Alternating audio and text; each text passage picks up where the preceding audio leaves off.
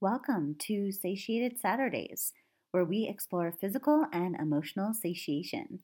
Your body is unique. Based on your life experience, your gut bacteria, your physical activity, your stress levels, your age, where you are in your hormonal cycle, different foods will digest smoothly at different amounts. And the quality of what we eat, no matter what, can make a huge impact on our body's ability to function optimally. Quality food can be anything that you could pull from the earth, pick from a tree, is lovingly cared for and tended to, and is naturally occurring and created. This does not include ingredients you can't understand, pre-packaged, pre-made, loaded with pesticides, preservatives, and artificial ingredients. Can you remember a time when you ate a beautiful home cooked meal? How did you feel? What sensations and emotions arose from eating that meal? How was your digestion during and after that meal? Now, remember a time when you ate fast food or a meal that was processed out of a can or a frozen meal or consumed in a loud restaurant. How did you feel after that meal? Food can encourage us to feel clear and grounded or pollute the body and make it difficult to hear its messages.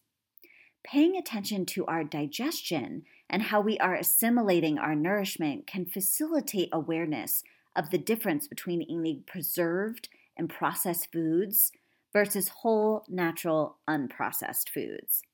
Eating whole, unprocessed foods will typically provide energy and clarity, assisting us to function optimally to make the best decisions we can throughout our days as we feel mentally clear and physically grounded. The more connected we feel, the less likely we are to reach for food for emotional satiation.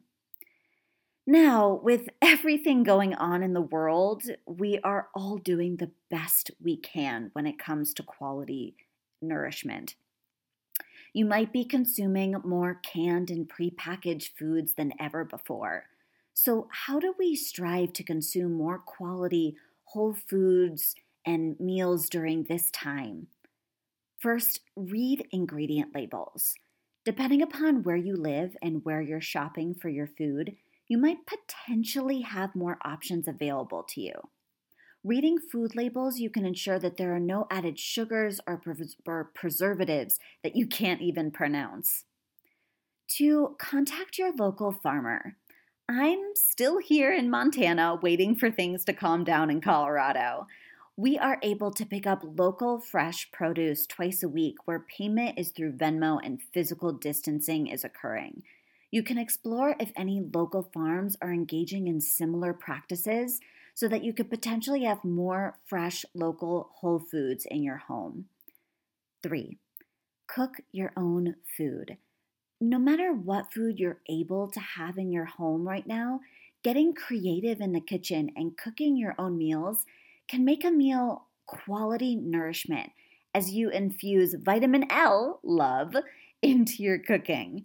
You can cook with the exact spices, herbs, oils, temperatures that satiate your body exactly how it desires to be nourished at that moment at that meal.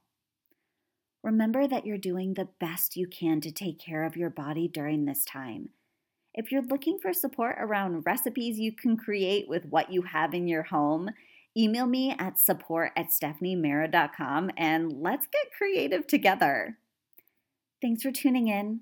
If I can be of support to you in any possible way, reach out to me anytime, and I hope you are all having a smooth weekend and talk to you all soon. Bye.